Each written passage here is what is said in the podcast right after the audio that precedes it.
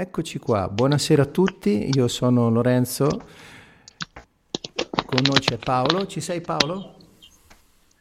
Buonasera Lorenzo, allora, ben trovato. Paolo Muccio, con mio compagno di dirette da Buonasera. tempo. Ok, siamo in diretta anche su Facebook, Avevo, abbiamo avuto delle sì. difficoltà, iniziamo in ritardo perché eh, si erano guastate le luci qui in, eh, a Radio Iride, eh, quindi il tempo di farle ripartire per riuscire a vederci qualcosa perché altrimenti qui togliamo il velo ma se non, se non c'è la luce non possiamo vedere nulla ovviamente. Sai togliere il velo senza avere la luce è, è fare un lavoro a metà. Eh sì non serve a nulla. No, infatti. e quindi è stato fenomenologico tutto questo come dico sempre. Quindi abbiamo vinto gli intoppi e siamo qua connessi allora questa è Aleteia Aleteia arriva da, dalla Grecia, la parola, ed è quello che viene tradotto come veritas dai latini, ma con un cambio eh, notevole di accezione, nel senso che aleteia significa togliere il velo nella, nella, nel suo significato greco. Invece nell'accezione latina veritas è un qualcosa che è vero se è condiviso da tutti. Quindi è ben diversa nella sostanza la cosa. Un conto è avere una, un qualcosa che sta vero, che è vero perché è vero a prescindere, un conto invece è qualcosa che è vero perché è condiviso dagli altri. Eh, direi che eh, qui eh. ripiombiamo anche nella propaganda che ci insegna che a furia di ripetere una cosa diventa vera anche se è una bufala. L'ha detto la televisione eh, una sì. volta, adesso l'ho letto sul web. quindi... Tra l'altro non abbiamo mai smesso di imparare per ipnosi fin da quando siamo piccoli. Sì, sì, sì, sì, sì. Vero. Guarda, mi dai un gancio stupendo Paolo perché eh, lo so. Milton Erickson, uno dei più famosi ipnotisti, eh, dice, diceva, perché è morto povero, che quando noi ci parliamo, l'ipnosi non esiste perché il momento in cui noi ci parliamo in un contesto fuori del tempo e dello spazio ci stiamo già ipnotizzando, per cui è tutto ipnosi. Eh sì, esatto, altrimenti non parleremo della vita come un'illusione. Esatto. Quindi... Sì, sì, sì, e pensa che Milton diciamo che... Erickson, scusa Paolo, tanto per dire l'eccezionalità della vita di questo individuo, cioè eh, Milton Erickson ha passato tanti anni inchiodato a letto, senza riuscire a muoversi, era praticamente tetraplegico mm-hmm. e non riusciva neanche a parlare poteva muovere a malapena le sopracciglia, quindi lui ha passato anni interi con l'unica cosa che poteva fare era osservare gli altri. E lui che soffriva spesso di Mamma dolori, mia. quando si svegliava al mattino, impiegava quasi un'ora, raccontava, un'ora, un'ora e mezzo, ad ipnotizzarsi per togliersi i dolori e poter fare qualcosa. per cui di certo. difficoltà ne ha avute parecchie. Eh... Se lui dice che l'ipnosi non esiste perché tutta ipnosi eh, probabilmente aveva sue, i suoi motivi molto profondi. beh, sì, beh, sicuramente un'esperienza del genere attesta autorevolezza sì. senza la presenza di studi, senza la presenza di, di altre cose che, che, vai a trovarti fuori, nell'ipnosi certo. che ce l'ha fuori. Eh, wow. Eh, infatti. E la cosa interessante è che questa sera abbiamo scelto di parlare di cambiamento. Perché, di cambiamento. Sì, perché il cambiamento? Il cambiamento è una parola mm. che eh, è diffusissima. Eh, ho comprato da poco un libro di Giorgio Nardone e Roberta Milanese, ah, Il cambiamento strategico, eccolo qua, lo faccio vedere per chi, per chi sta in diretta, vabbè, solo di qua la diretta stasera e eh, dice nella prefazione, l'ho comprato da pochi giorni, per cui ho letto solo poche pagine, però è già stato un flash perché già all'inizio dice che ci sono più di 600 saggi sul cambiamento. È un argomento inflazionatissimo dal punto di vista letterario. Eh beh, sì, soprattutto in questo periodo. Sì. E quindi il cambiamento, e poi oltretutto è una parola molto diffusa anche nella cultura buddista. Sì. per te cosa, cosa, cosa, cosa, ti significa il cambiamento, Paolo? Eh, parlare di cambiamento è come parlare uh, dell'universo stesso. È come se mi dicessi che cos'è l'universo, da quale angolo dell'universo partiamo? sì, è vero, condivido. Allora, io partirei uh, da una frase che ho sentito e si sente spesso dire e che recita il cambiamento è l'unica corrente che c'è. L'unica corrente che c'è, l'unico flusso esistente e io credo che sia il motore stesso della, della nostra vita, il motore stesso della, della nostra esistenza. Il cambiamento è la scusa che Dio ha, secondo me, per attestare il fatto che ciò che ha creato esiste davvero. Perché ciò che esiste può cambiare, ciò che esiste uh, esiste perché lo attraversa un'energia. E la natura, fra l'altro, ce lo spiega nelle sue umane, anzi diciamo divine e semplici parole. La natura, come sai, è ciclica e gli elementi della natura per permettere al sistema natura di vivere e di darci quello che ha a disposizione, devono mutare, devono cambiare il loro stato. E se tu ci, ci hai mai pensato, noi interagiamo con ogni elemento della natura, con ogni stato della natura, con la pioggia, con l'acqua ci dissetiamo, col fuoco ci riscaldiamo, eh, sì. l'aria che respiriamo, insomma.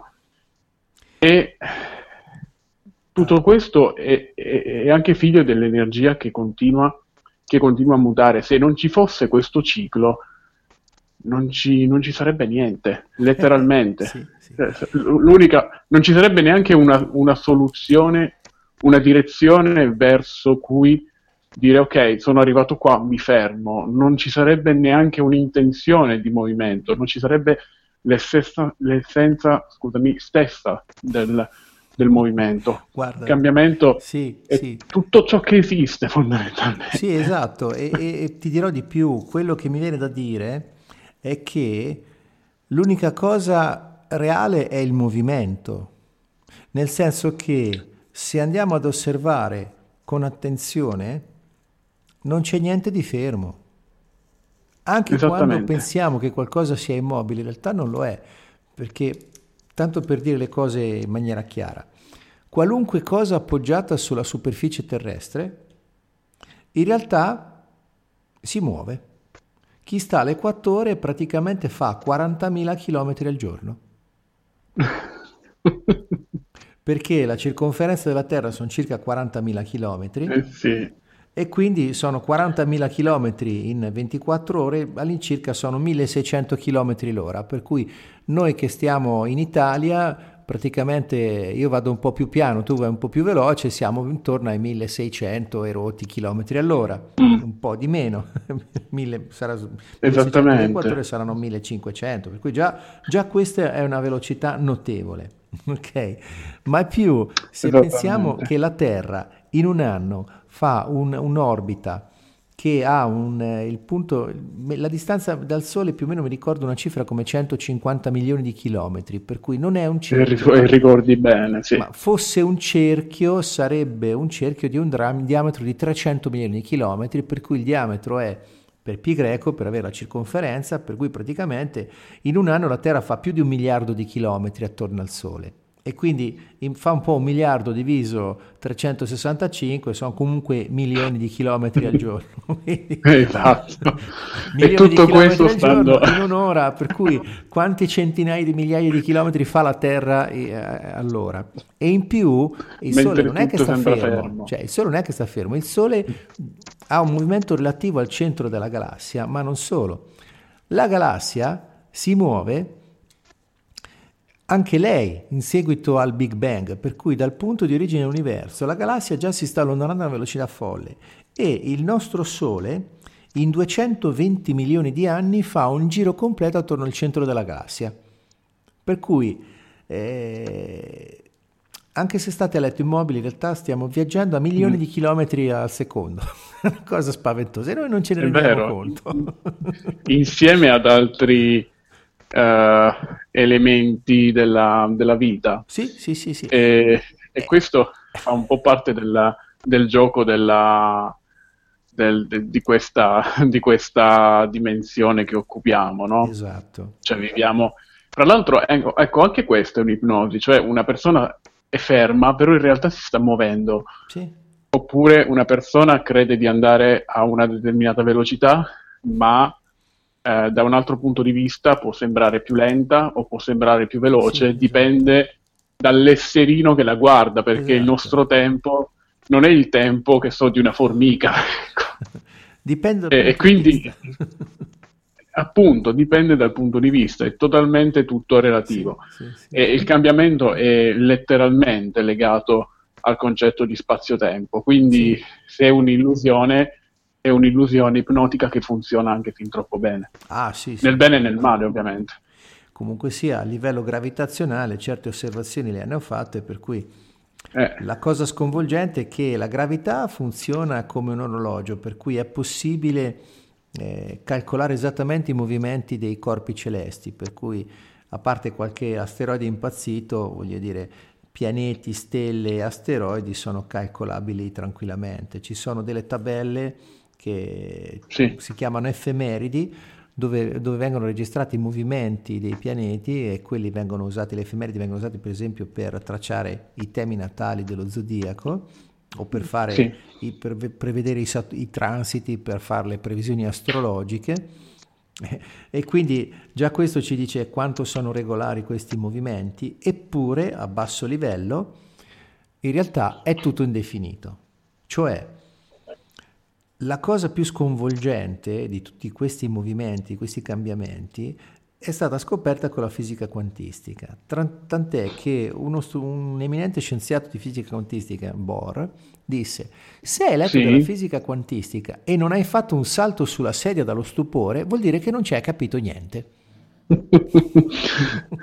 questa, questa, frase ho sentito parlare di Bohr da Pier Giorgio Caselli sì. e questa frase mi è rimasta, mi è rimasta nel cuore perché è, è, è, vero, sì, letteralmente vero. Perché? Perché? Perché semplicemente hanno scoperto nel 19, intorno al 1904, non vorrei dire una cavolata, comunque i primi anni del Novecento, hanno fatto, cominciato a fare esperimenti sugli elettroni e hanno visto che se tu spari degli elettroni in una fessura mentre li guardi, cioè proprio mentre li guardi, eh, gli elettroni fanno le particelle, cioè scelgono una fessura e passano di lì. Se invece nessuno guarda l'esperimento, l'elettrone fa l'onda e passa esatto. per tutte le fessure facendo diffrazione come fosse un'onda. Da lì sono venuti fuori infiniti litigi fra i vari scienziati che sostenevano che l'elettrone era un'onda, come era una particella, e invece si comportava come entrambi. È come se, esatto. è come se noi tirassimo una palla da bowling, ok? E finché la guardi la palla da bowling va dritta. Come volti lo sguardo comincia ad andare a spirale. Rigiri lo sguardo, arriva dritta. Rigiri lo sguardo, non la guardi più, ricomincia ad andare a spirale. esatto. Infatti il cambiamento è cos'è anche una probabilità, si basa sulle possibilità sì, o sì, sulle sì, probabilità e fra l'altro le, ciò che noi non osserviamo è un'onda, sì, sì, cioè sì, eh, finisce nel campo delle probabilità. Esatto. Io posso girarmi e perdermi un momento o un fotogramma che non, non, non tornerà più ad essere quello di prima, lo perderò, non c'è. e c'era un proverbio bellissimo che sono sicuro che tu ricordi. Ah, non lo so. Quello sul, sul, fiume. L'acqua del fiume non percorre mai due volte la stessa, la stessa strada. Eh, io lo sapevo che, come non, non potrai mai guardare due volte lo stesso fiume. Anche sì, ovviamente. Vedi, anche questo è... Io ho dovuto improvvisare al volo perché non, sono, non, sono, abbastanza skillato no, diciamo, in, in memoria. no, mi è venuto in mente l'esperimento, il paradosso di, di Schrödinger. Non so se lo ricordi. Ah, quello dovrebbe essere quello del gatto. Scatola. Esatto. Sì. esatto. Dove praticamente diceva questo Schrödinger, se tu metti un gatto in una scatola con un interruttore azionato da una, stato, da una particella quantica e questo interruttore se è acceso uccide il gatto, se è spento lo salva. Quindi c'è tu praticamente finché non apri la scatola non sai cosa succede. Cioè nel senso, nel momento in cui apri la scatola, per cui eh, finché la scatola è chiusa ci sono entrambe le possibilità, cioè il gatto contemporaneamente può essere morto o vivo. Perché finché non apri la scatola e non guardi dentro, la particella non assume un valore, quindi la trappola non si aziona. esatto. E quindi è una cosa pazzesca, nel senso che... Sono, sì, sono degli interruttori fondamentalmente. Sì, esatto. C'è questa cosa strana per cui è veramente difficile da, da, da, da visualizzare che gli elettroni praticamente, perché la fisica si chiama quantistica? Perché gli elettroni hanno scoperto che non seguono un modello tipo quello dei pianeti, cioè pensavano appena scoperti gli elettroni che anche gli elettroni in loro piccolo si dovessero comportare come i pianeti attorno alle stelle. E invece no. Mm. Praticamente pro- l'elettrone attorno al nucleo sta dove gli pare. Può stare anche all'altro capo dell'universo, però c'è la probabilità che sta in una certa zona che viene chiamata orbitale. E questo orbitale cambia a seconda dell'energia che diamo all'atomo. Per cui questo orbitale ha una forma ben definita, ma è una forma statistica, per cui non è una forma sì. esatta. In, in, qualunque momento l'elettrone può andare dove vuole. Diciamo che è come dire, no? Se conosci qualcuno, dici dove posso trovare Tizio? Guarda, più o meno, guarda, il lunedì più o meno è sempre lì al bar dello sport. Però magari un lunedì vai lì e non c'è perché fa altro, non è obbligatorio, no? per cui, esatto. esatto. L'orbitale è il bar dello sport dell'elettrone, quindi, però se decide di cambiare abitudini, così un attimo può fare una cappettina da un'altra parte. E quindi che succede? Che in quel modo lui si comporta da onda. Quando invece noi osserviamo un'onda, avviene un qualcosa a livello quantico che è stato definito come collasso della funzione d'onda, cioè la funzione d'onda in caso di un osservatore perde di eh, variabilità e collassa a un valore finito, per cui in quel momento si materializza quella che era un'onda come una particella in quel momento, in quel punto. Una cosa stranissima. Sì. Mi riporti, sai, mi riporti a, a quei giorni ormai lontani in cui cominciavo a seguire il professor Lori, mm-hmm. Alberto. Mm-hmm. E, e, questi discorsi mi sono uh, letteralmente molto cari perché quando ti occupi anche uh, di approfondire il mondo olistico non puoi non fare una capatina, diciamo, di, in fisica quantistica. Sono due cose che sono collegate fra loro. E il collasso d'onda poi uh, è anche fortemente legato alla decodifica sensoriale, no? Sì. Nel senso, eh, se noi osserviamo qualcosa, avviene il collasso d'onda. Se noi odoriamo qualcosa, avviene il collasso d'onda. Sì. Cioè, secondo te può essere questo? Ecco, il cambiamento può essere strettamente legato alla maniera in cui noi decodifichiamo la realtà con i nostri cinque sensi. Eh, Partiamo dai sì cinque sensi. No, sì e no perché? Perché i nostri sensi di fatto, se ci pensi bene, sono nel passato. Nel momento in cui io divento consapevole di quello che tu mi stai dicendo, ok? È il momento già passato. Perché anche se fossi qui con me nella stessa stanza, nel momento in cui tu parli si produce un'onda sonora che viaggia a 340 metri al secondo, per cui impiega qualche istante ad arrivare alle mie mm. orecchie. Mm. Le mie orecchie ricevono il segnale, la, la, la variazione di pressione, la trasformano in, vari, in, un segnale elettrochimico che arriva alle zone del mio cervello che decodifica l'audio, viene processato dalla parte del linguaggio per cui riesco a decodificare le parole che hai mandato come vibrazioni, quindi nel momento in cui divento consapevole delle parole che ho ascoltato, è già tutto, sono già nel passato. Esattamente.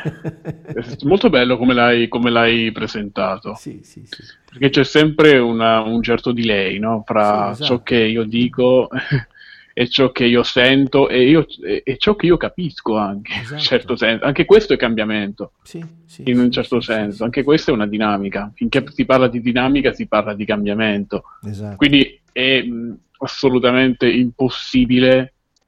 Uh, la nostra cara amica Monia, Zanon dice tutto ciò che in natura è fermo è necrosi. Sì, sì, sì. sì ed è molto difficile parlare di necrosi in termini di, di natura pura e semplice. Guarda, potrei dire questo ossimoro, che l'unica costante è il cambiamento. Eh, esatto, l'abbiamo detto prima. eh, eh, ed è una legge dal quale, volente o nolente, eh, lo, dicevo, lo dicevo ieri a un'amica, mm-hmm. Uh, si può essere spirituali, ma c'è sempre qualcuno che fa lo spirituale in quel momento e lo fa dove? Lo fa qui, dove c'è il cambiamento. E... Perché molto spesso, molto spesso si, fa, mh, mm, si sceglie la spiritualità anche per evitarlo, no? il cambiamento, perché molto spesso si teme. Sì. E quante volte, ad esempio, uh, ma io stesso ero così all'inizio, mi rifugiavo nella spiritualità cercando la risposta al cambiamento, poi diversissimo tempo dopo sì, sì, ho compreso sì, che perché... in realtà comunque nel cambiamento eh, c'ero, non ero, ma ero in una percezione distorta della, del cambiamento. Eh, Nella percezione distorta credo che il cambiamento non esista, ma perché lo rifugi Guarda, sono d'accordo con te e lo riformulerei tarando un, tarino, un tantino i termini, nel senso che certo. È la nostra mente che rifugge il cambiamento. Nel senso, non le nostre percezioni. Le nostre percezioni sono le migliori che possiamo avere e funzionano molto bene se le ascoltiamo. E la cosa che facciamo di più è che non le ascoltiamo le, le, a volte, mm. la maggior parte delle volte, soprattutto c'è un momento in cui proprio cominciamo, l'idea che mi sono fatta è che quando noi siamo piccoli, Okay, ascoltiamo le nostre percezioni da, da, da, dal concepimento, appena possibile cominciamo ad ascoltare le percezioni. Poi a un certo punto, alcuni lo fanno mm-hmm. prima della nascita, comincia al rifiuto delle percezioni. Perché quando eh, c'è questo meccanismo che è evidente in noi che se seguiamo le nostre percezioni creiamo problemi di convivenza con tutto il resto dell'ambiente in cui siamo. esatto. E quindi a un certo punto, eh, chi più chi meno, arriviamo a decidere che le nostre percezioni ci fanno soffrire e fanno soffrire gli altri, per cui decidiamo di abbandonare le nostre percezioni per affidarci a una guida, a un sostituto, che è un sostituto mentale, razionale.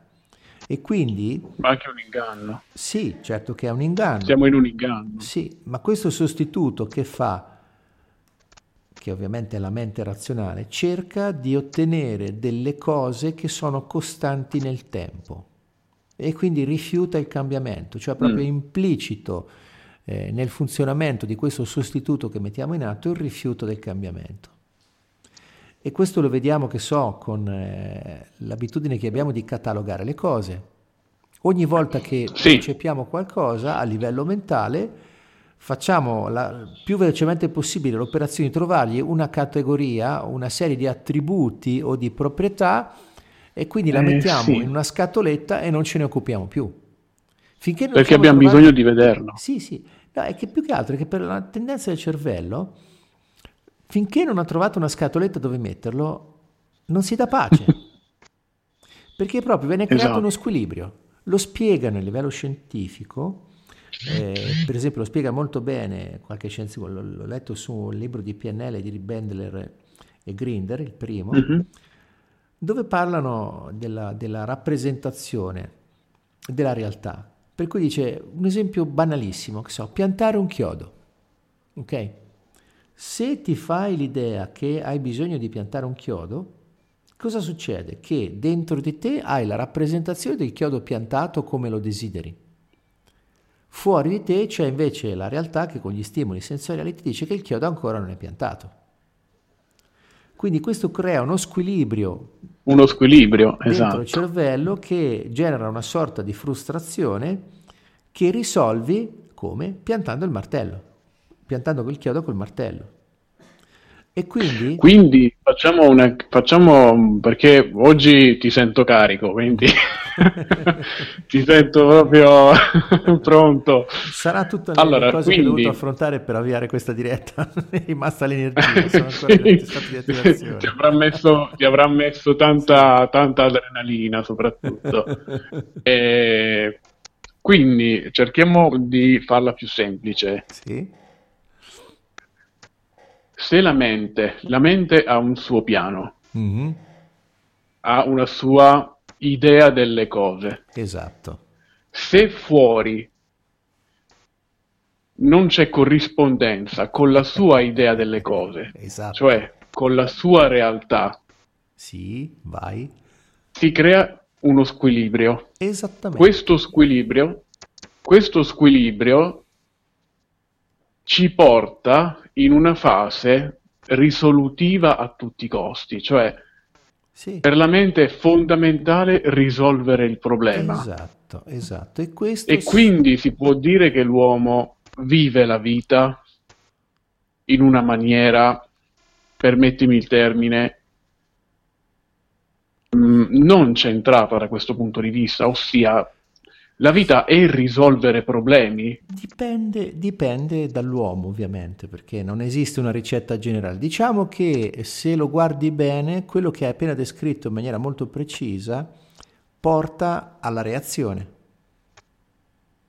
Praticamente questo è la base della reattività. Mm.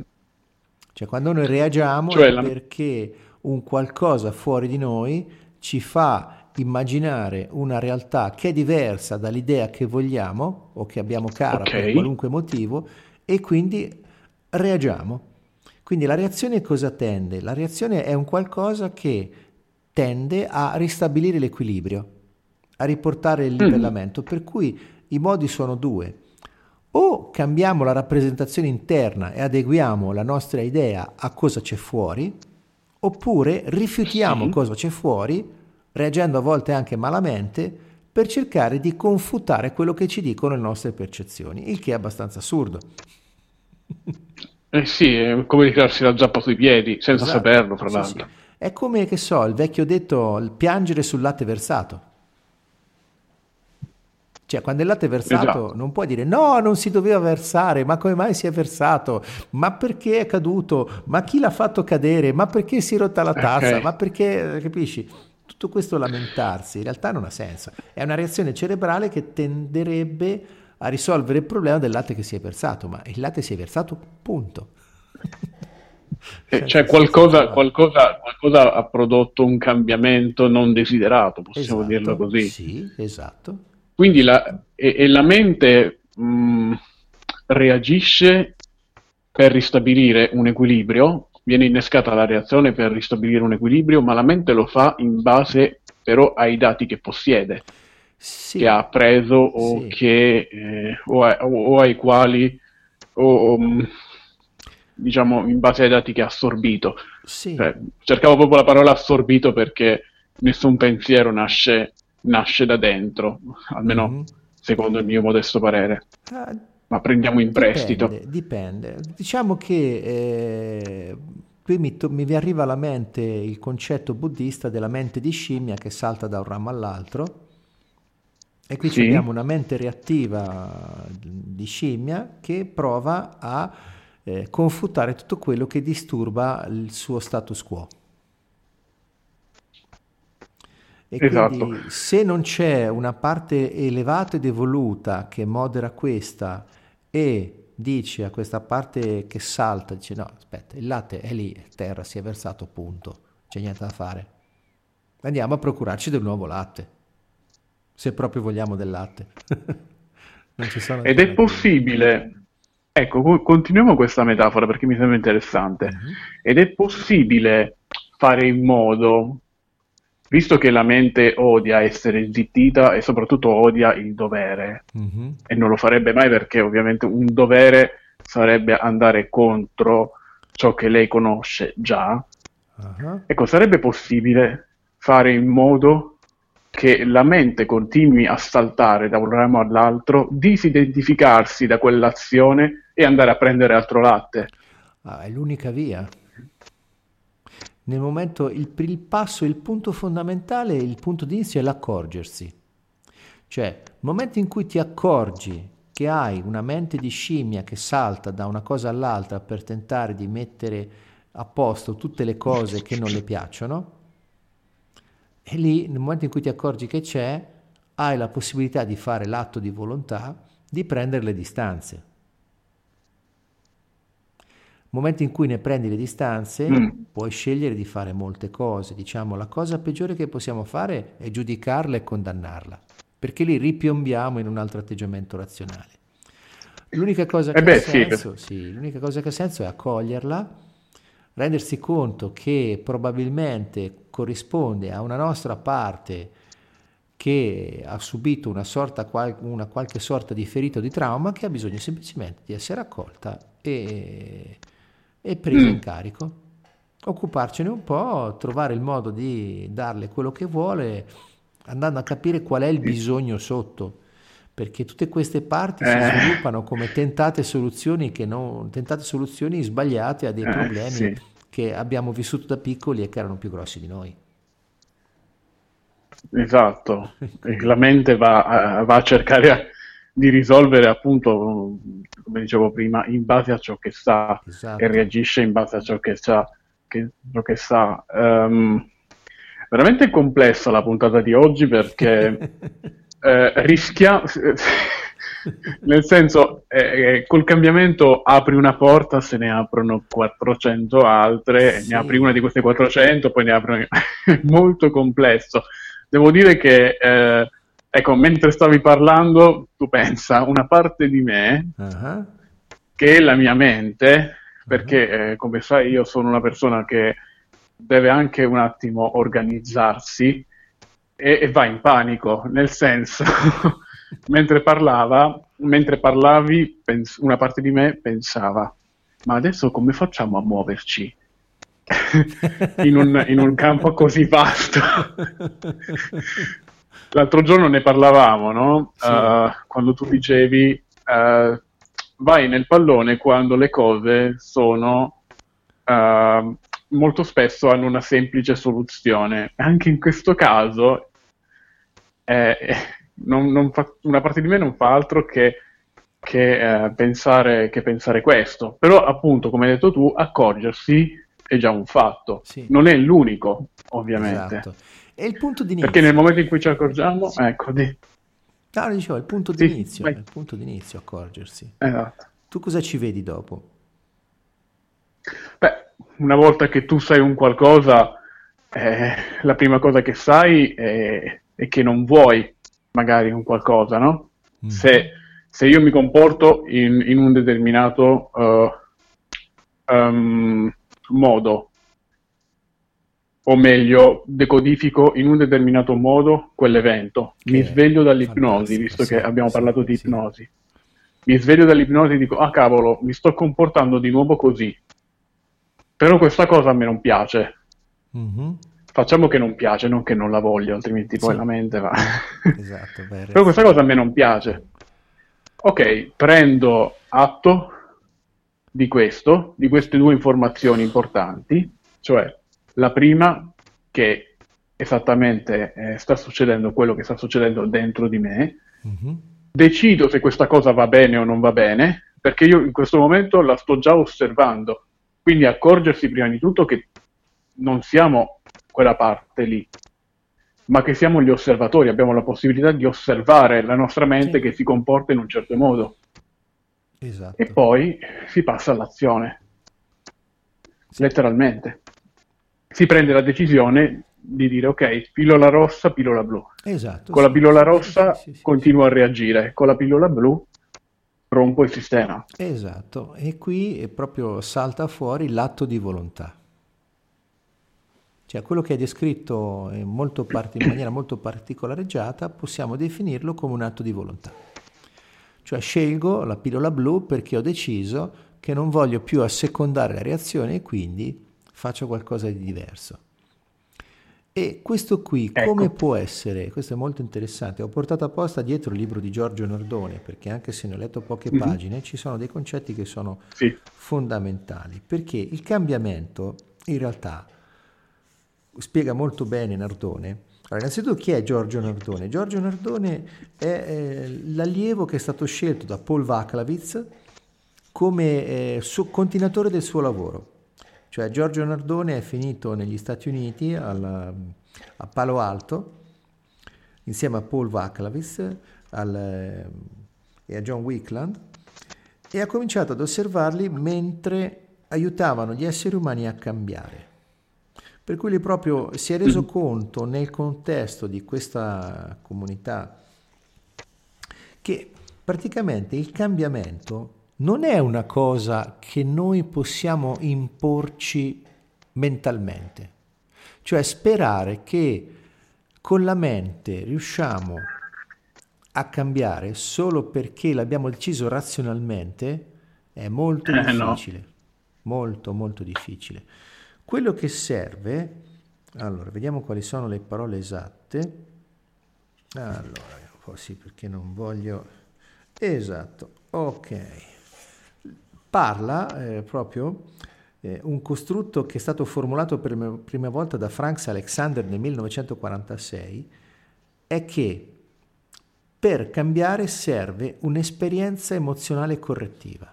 Cioè nel momento in cui noi abbiamo dei comportamenti reattivi che si ripetono, quindi dei veri e propri copioni, che mettiamo in scena addirittura senza renderci conto che li stiamo facendo, quello che serve non è tanto una consapevolezza solo razionale, ma è un'esperienza emozionale correttiva.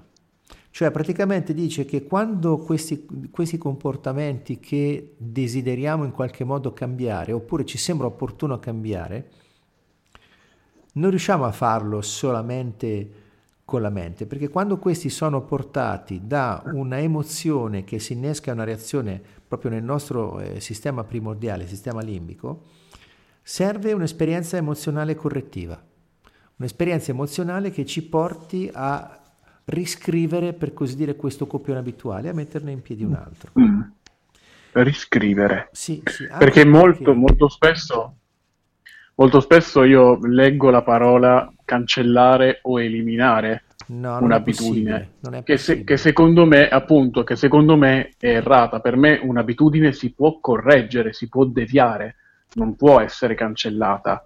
Sì sì anche, cioè, perché, anche perché c'è anche un motivo fisico nel senso che quello, che, eh, quello che stai, di cui stai parlando è scritto dentro di noi con delle vibrazioni ok? Esatto. Sono delle informazioni che non possono essere cancellate, perché in natura niente è fermo, niente va allo zero. Possono essere solo eh sì. sostituite. Esattamente. Nel momento in cui noi sostituiamo una eh, programmazione reattiva, svantaggiosa, infantile e che produce dei danni nella nostra vita, possiamo sostituirla con qualcosa di più evoluto e quindi andare avanti e migliorare. E questo qui praticamente è il, il cardine di quello che dice in questo libro Cambiamento strategico che ho scoperto da poco e mi mm. riserverò di leggere. È stato questo che mi ha ispirato eh, a parlare di cambiamento perché anche senza le nozioni che Giorgio Nordone dà in questo libro di cambiamento se ne può parlare tanto perché c'è tanto. Ma sicuramente. Tra l'altro poi prima dicevi con la mente non possiamo prendere la decisione di cambiare. Volevo anche aggiungere perché non, non puoi cambiare un qualcosa ehm, nelle cui corde, possiamo dire così, eh, nelle cui informazioni sì, è sì. scritto che tutto deve essere come è stato preimpostato. Cioè è come è cercare di risolvere il problema con un altro problema, o sì. meglio, risolvere un problema nel, nel, luogo in cui il problema stesso viene mm-hmm. a formarsi. Parlavi prima di emozione correttiva e abbiamo deviato sì, il... Sì, sì, sì. Questo perché? Perché quello che è evidente dagli studi neurologici è che la nostra mente razionale, la parte evoluta del cervello, in realtà non è autonoma. Cioè il nostro sistema limbico, il nostro sistema primordiale, il cervello rettiliano, è in grado di pilotare la mente razionale. Quindi noi ci facciamo l'illusione con so, l'idea di Cartesio, cogito ergo sum, con questa presunta mm-hmm. supremazia della parte razionale che eh, le, le, emozioni, le percezioni, le sensazioni sono cose da poter combattere, mettere in un angolo e diventare estremamente razionali, un po' come i vulcaniani in Star certo. Trek, no? Il mito del sì. vulcaniano su Star Trek, Spock che eh, si dile- è combattuto fra questa sua metà umana e metà vulcaniana, mentre gli altri vulcaniani solo logica, niente emozioni, per cui o come gli illuministi. Sì, sì, esatto. Ma in realtà questo non è possibile con la nostra struttura perché il nostro, il nostro sistema nervoso primordiale telecomanda la nostra parte razionale. Quindi noi ci illudiamo di poter fare quello che vogliamo con la nostra mente razionale, ma se non troviamo un accordo con le nostre parti che pretendiamo Bambino. essere più arcaiche e meno evolute, non andiamo da nessuna ah. parte. Perché è la nostra mente razionale che dipinge quei sistemi come sistemi primordiali più arcaici. E chi l'ha detto? Fanno una cosa diversa. Cioè, basta che pensi solo all'amigdala. L'amigdala che sì. cosa fa? Mm, associa durante tutta la nostra vita, prima ancora che noi sviluppiamo la memoria a lungo termine, associa le emozioni provate con gli stimoli sensoriali ricevuti. Ed è piccolissima. Esattamente. È veramente grossa come un fagiolo più o meno, di quelle dimensioni lì. Eppure riesce a memorizzare tutta una vita di emozioni e percezioni. Cioè, pensa... Mentre molto spesso, molto spesso, si dice, ma tu come fai a sapere che cos'è uh, um, un'associazione di emozioni quando a livello logico non sai cos'è un'emozione? Cosa c'entra? Cioè, cioè tu non, mag- magari non sai che quello si chiama odio, ma o amore o gioia o... Oppure che so, uh, eh, c'è qualcosa che, che sono etichette mangiare? Fine, no? C'è qualcosa che ti piace molto mangiare, Paolo? Sì. Ecco, se pensi a quella cosa, non ti viene l'acquolina in bocca? Certo, eh, e ti dico di più, e, e, ti dico di più, e ti dico di più, ma eh, il mio corpo si prepara a ricevere eh, esatto. addirittura, os, addirittura, ossitocina, sì, sì, sì, oltre che serotonina, quindi sono... esatto, esatto, Perché... Che è una sostanza prodotta proprio da... No? È un po' come, cioè la nostra mente razionale alla fine è come una formica in cima a un elefante. eh, sì, perché eh, noi eh, con la nostra parte razionale di quanti pensieri riusciamo a essere consapevoli in un solo momento, cioè eh, due, tre, quattro, ok? Beh, col, col, oggi è un po' difficile perché c'è questa finalmente l'hanno dichiarata come tale, mm. la malattia del multitasking, cioè ah, sì, stiamo sì, cercando sì. di dare alla mente razionale eh, più, eh, più, lavoro di quanto realmente riesca poi a farne. E, e, e, leggevo una cosa interessante, nonché abbastanza uh, inquietante, e vera purtroppo, proprio su questo, cioè siamo talmente abituati a fare tre quattro cose alla volta, cioè neanche due, tre, ma tre, quattro, siamo scalati di uno, mm-hmm.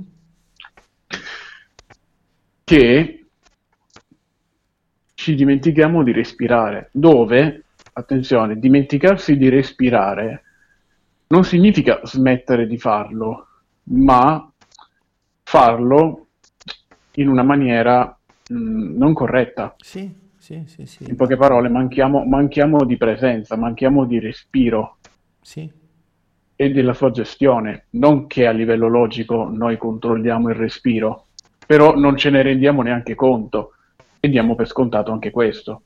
E dare per scontato il respiro in termini anche di gestione della propria salute psicofisica sì. è un qualcosa che nel, nel lungo periodo eh, crea, crea, dei, crea dei, dei problemi, soprattutto nella gestione di, non lo so, periodi d'ansia, ad esempio, o uh, periodi in cui ci si sente uh, stressati e così via. Sì, sì, sì, sì. Quindi il multitasking. Tu, tu lo fai il multitasking? Mm, no, io sì, eh.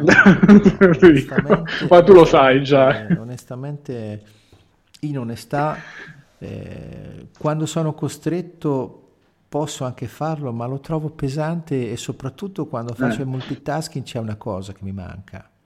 Non mi diverto. Perché non mi godo quello che sto facendo.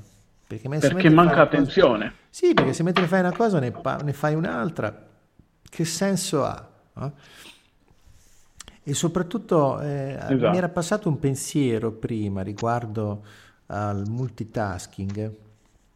No, respiro, ecco, torniamo a bomba, il respiro. Allora, noi abbiamo eh, due modi di respirare più o meno a grandissime linee. Una è mobilizzando il diaframma con i muscoli dell'addome e lasciando la cassa toracica, la parte superiore, le spalle ferme, immobili. L'altra invece è di tenere fermo il diaframma e respirare con le spalle, facendo il respiro affannoso. Ecco, questo qui generalmente quando andiamo in, eh, in stress o ci dimentichiamo di respirare e poi andiamo a recuperare respirando affannosamente di torace. Sì. Questo produce, produce un grosso svantaggio. Perché? Perché respirando con l'addome la respirazione è molto più profonda e porta molta più aria. Quindi respirando con l'addome servono all'incirca dagli 8 ai 12 atti respiratori al minuto non di più, mentre respirando con le spalle, col torace, ne servono da 12 a 24, molti di più, prendendo sì. meno aria, per cui il rischio grosso è di faticare di più spendendo tanta energia, prendendo meno ossigeno e quindi andare verso l'acidosi. Cioè la mancanza di ossigeno porta in acidosi il corpo. Per cui l'abitudine di dimenticarsi di respirare per fare il multitasking oppure di respirare in maniera affannosa per stress usando solamente il torace, in realtà ci fa invecchiare molto più rapidamente, semplicemente perché il corpo eh, inacidisce e si diventa più acidi. Quindi Anche già, di carattere forse. No? Sì, sì, e quindi, e quindi per esempio la, la, la, pratica di concentrarsi, mettere attenzione al respiro e lasciare libero il, il respiro di, di esprimersi attraverso l'addome, ci può portare a uno stato di quiete e di rilassamento che sembrerebbe alle prime volte impossibile. Io ho cominciato a farlo eh, un po' di anni fa, nel 2004 ho iniziato a fare questo eh, quando ho cominciato a frequentare delle lezioni di Tai Chi con una maestra di Ancona dove vivevo allora, da allora ho spostato la mia respirazione sull'addome e adesso, anche se non ci penso, respiro di addome. Questo rende la cosa rende tutto più, più facile, più semplice. Quindi diciamo che hai sostituito le informazioni, no? sì, come sì, dicevamo sì, prima, hai scritto delle nuove informazioni. Sì, ho fatto proprio un, un'esperienza emozionale correttiva, nel senso che mi sono reso conto che mentre facevo quella pratica, respirando con l'addome, mi sentivo molto più eh, sereno e centrato e quindi ho continuato a farlo è stata proprio l'emozione della... che provavo mentre facevo gli esercizi seguendo la maestra di Tai Chi, mi ha portato proprio al, al desiderio anche interiore di cambiare modo di respirare e da allora l'ho tenuto. Quindi è proprio un, un'esperienza emozionale correttiva. E quindi lo consiglio a tutti perché fa veramente bene tornare a respirare di pancia, un po' come i bambini appena nati quando si rilassano. Un bambino appena nato respira di pancia. Poi quando facciamo la biura delle percezioni che andiamo a creare il sostituto, allora lì si comincia a respirare di torace. E questo anche per la medicina energetica cinese crea dei problemi. Respirando di torace si creano dei blocchi energetici proprio eh, in corrispondenza dei polmoni. e dei linfonodi tendono a diventare dolenti, dei linfonodi che stanno all'incirca eh, 4-5 dita sotto le scapole. Pensa un po'. Quanta saggezza sì. abbiamo nel nostro passato che rischiamo di perdere. Le... Esatto, sì. esatto, proprio perché cerchiamo un sostituto. Sì, sì, sì, sì. Anche inconsciamente. Cerchiamo la velocità. Tra l'altro, la, la... Sì. Fra, no, fra l'altro, eh, rimanendo nel, nel campo del cambiamento, anche se questa, questa, questa frase, diciamo, in, in, una trasmissione incentrata sul cambiamento è, è pressoché inutile, mm-hmm. visto che comunque parliamo di cambiamento a prescindere. Sì. Eh, e rimanendo sul tema del bambino, mh, mm, mi, mi, è venuta in mente, mh, mm, sai, sai, il cerchio disegnato da Sibaldi, da Igor? Sì. Nelle, allora, Sibaldi fa, mm, parlando, mi sto divertendo, mi sto occupando di angelologia in questo mm-hmm. periodo, e allora eh, oggi mi è capitato un video dove lui appunto spiegava come il bambino diventa adulto. Mm-hmm. E lui diceva il cambiamento dal bambino all'adulto, il cambiamento dal bambino all'adulto. Sì. Per esempio, sap- sappiamo che Igor è abbastanza eh, ironico quando parla, sì. no? Allora fa un cerchio grandissimo e dice questo ragazzi è un adulto. Mm-hmm. Ovviamente sempre rifacendosi alle, alle tradizioni eh, ebraiche, no? Sì perché lui si interessa anche di Kabbalah certo. e non approfondiamo questo. Partiamo, partiamo, da questo. Questo è un adulto. Dopo un po' fa, una, fa allargare l'inquadratura della telecamera che non prendeva tutta la lavagna, ne prendeva solo una parte, e poi fa un cerchio ancora più grande intorno all'adulto e fa questo è il bambino. Esatto, sì, sì, sì.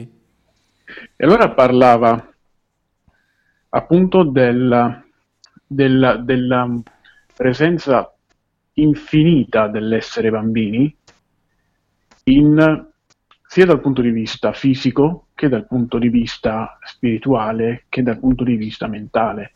E lui diceva, la, la cosa bella dei bambini è che sono completi sì. e sanno di esserlo. Per loro il campo delle possibilità rimane aperto a 360 gradi. Sì, sì, sì, sì, Già, Per loro non c'è un problema andare, se si vuole andare a Parigi. Per loro Parigi è dietro l'angolo. Certo. Magari abitano in Italia. Sì, sì, sì, sì, sì, sì. Poi, come si diventa adulto? Si diventa adulto e allora prende questo pennarello e comincia a tagliuzzare la distanza che c'era tra il cerchio più grande e il cerchio più piccolo. Comincia proprio a fare dei tagli. Sì. Questo è un bambino e toglieva dei pezzi, no? Questo è un bambino che diventa adulto. Sì. Il bambino diventa adulto per, uh, per le idee altrui, il bambino diventa adulto per far contenti mamma e papà, il sì. bambino diventa adulto perché gli dicono che deve fare questo tipo di vita o questo tipo di decisione, esatto. il bambino diventa adulto perché sviluppa le sue ferite, perché sviluppa delle sofferenze che non sono proprie, il bambino diventa adulto, poi finisce dicendo il bambino diventa adulto per tradizione. Per me questa è la frase più geniale sì, sì, sì, che ho sentito certo, in vita mia. Sì, è il compromesso che... che il bambino sceglie inconsciamente di fare, che tutti noi facciamo, per riuscire ad armonizzarci con gli altri che già vivono così. Esatto, e, lo, e, di, e, e questo è quello che dice dopo. Dice, ma che cosa ne hai in cambio? Ne hai in cambio le relazioni, esatto. le relazioni con familiari sì, sì. che si sviluppano sotto un determinato sistema, le relazioni con gli amici, le relazioni con i conoscenti, le relazioni con ciò che sa, le relazioni con ciò che dicono che deve sapere, insomma, diventa un adulto. Per lui, ehm, cioè lui ha parlato di questo come un processo comunque di cambiamento. Sì, certo. Da questo punto di vista, da questo punto di vista, sinceramente, io l'ho sempre vista come una devoluzione più che un percorso evolutivo Solamente sì, ultimamente sì, diciamo sto dicendo sì, ok. Sì, sì, sì, sì, sì. guarda, è, è bellissima metà la e cosa metà. che hai raccontato perché effettivamente ci dà l'idea, cioè di una riduzione dello spazio vitale. Semplice.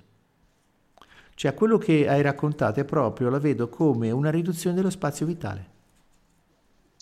Cioè il bambino ha un enorme spazio vitale, la possibilità di spostarsi mm. in una zona molto ampia man mano che diventa adulto limita la sua zona di movimento vitale e restringe il suo campo d'azione. Semplice. Sempre per effetto ipnotico. Sì, come dicevamo prima. Sai, Vero? basta già le regole, no? Questo non si fa, quello è sconveniente, questo non va bene, questo non è approvato. Se fai questo poi la gente cosa dice, se fai questo poi gli altri cosa pensano. Capisci? Esatto, e c'è una frase che a me dicevano da piccolo, che a me sinceramente non è mai piaciuta, adesso voglio discuterne. Sì.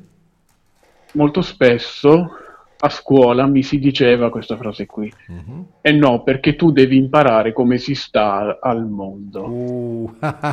ora, ora, aspetta un attimo, fermi tutti. Ora, nel momento in cui ti ho detto questa frase, mi sono venute dal cuore le stesse sensazioni, è partita la reazione, come vedi, mm-hmm. le stesse sensazioni che provavo nel momento in cui, in quell'età, io sentivo dire una frase del genere. Perché io dicevo, ma che significa come si ero, ero indaco? Sì, sì, sì, sì, ero, sì diciamo Scusa, che... Paolo, che emozioni provavi? Dicevo la mia. Riesci a descrivere le emozioni? Quello che, Certo, io quello che, quello che provavo era un senso intanto di stupore, mm-hmm. però negativo, nel senso certo. spiegatemi che cosa significa stare al mondo. Secondo, esatto. in poche parole, oggi direi secondo esatto. quale modello, secondo esatto, quale, quale punto di esatto, vista. Esatto. Infatti la prima cosa che ho pensato, ma chi l'ha deciso come si sta al mondo? Appunto. Cioè, secondo quale, oppure dice, mi dicevano non sai stare in società, che più o meno è la stessa cosa, sì, sì. Perché, perché, anche in quel momento io pensavo, ok, ma società, che cos'è per te società, che cos'è per me società, che cos'è per uno che abita in, in una zona sperduta nel mondo società. Infatti. Per dire, cioè, una, una persona che abita non in una grande metropoli, ma abita in una tribù uh, con determinate tradizioni e con una determinata società, non può pensare alla società come la penserebbe o la guarderebbe un occidentale in maniera standard, diciamo. Ma neanche un occidentale stesso avrebbe la stessa idea di società rispetto a un altro occidentale. Paolo, eh, esatto, cioè, secondo te io e te abbiamo la stessa idea di società?